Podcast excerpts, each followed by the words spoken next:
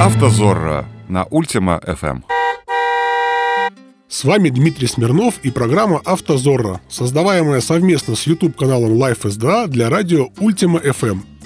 Мы рассматриваем разные ситуации на дорогах, с которыми могут столкнуться автолюбители, даем советы в общении с сотрудниками ГИБДД и толковании правил дорожного движения. Поехали!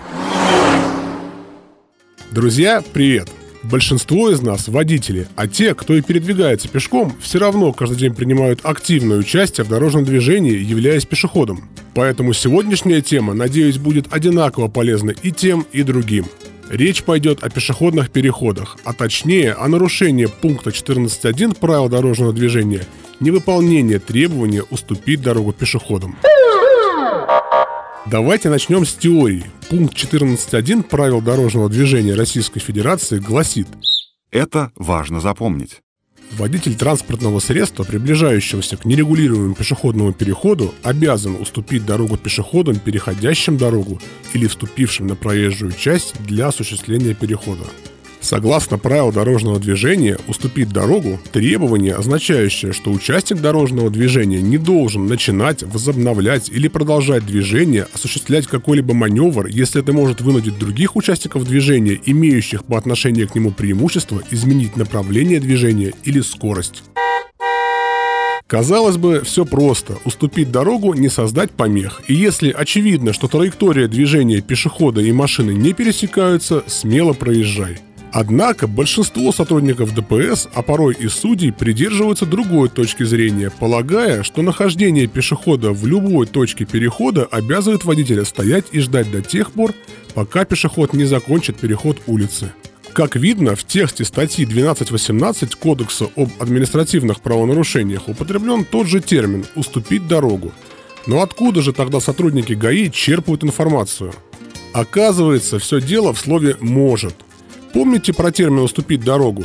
Не должен начинать, возобновлять или продолжать движение, если это может вынудить других участников движения изменить направление движения или скорость. По мнению некоторых представителей власти, водитель должен учитывать абсолютно все, даже откровенно бредовые варианты, как, например, возможность пешехода в считанные секунды перебежать восьмирядное шоссе. А ведь именно этим инспектор аргументирует составление в отношении вас административного материала. А вдруг пешеход побежит, а вдруг передумает.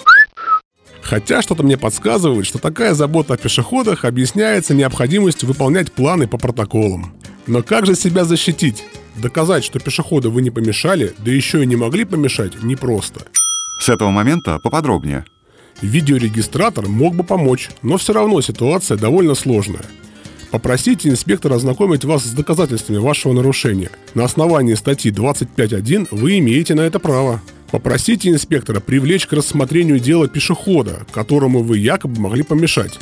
На 99% уверен, что инспектор не сможет этого сделать, а ведь этот пешеход – главный свидетель. Заявите об этом письменное ходатайство и помните, инспектор обязан рассмотреть его немедленно. Велика вероятность, что после этого инспектор ввиду различных причин пожелает вам счастливого пути. Не забывайте также о законном праве перенести рассмотрение дела, так у вас будет время подготовиться. Подведем итоги. К сожалению, современные реалии таковы, что разбирательство в подобных делах редко бывает объективным, а обжалование может занять месяцы. Но это не повод этого не делать. Если ваши права были нарушены, их надо отстаивать. Уступить дорогу значит не создать помех. Именно так сказано в правилах дорожного движения. Если вы не помешали пешеходу, нарушения нет. Пешеход – главный свидетель требуйте его привлечения к делу. Надеюсь, наши советы помогут вам чувствовать себя уверенно в общении с сотрудниками ДПС.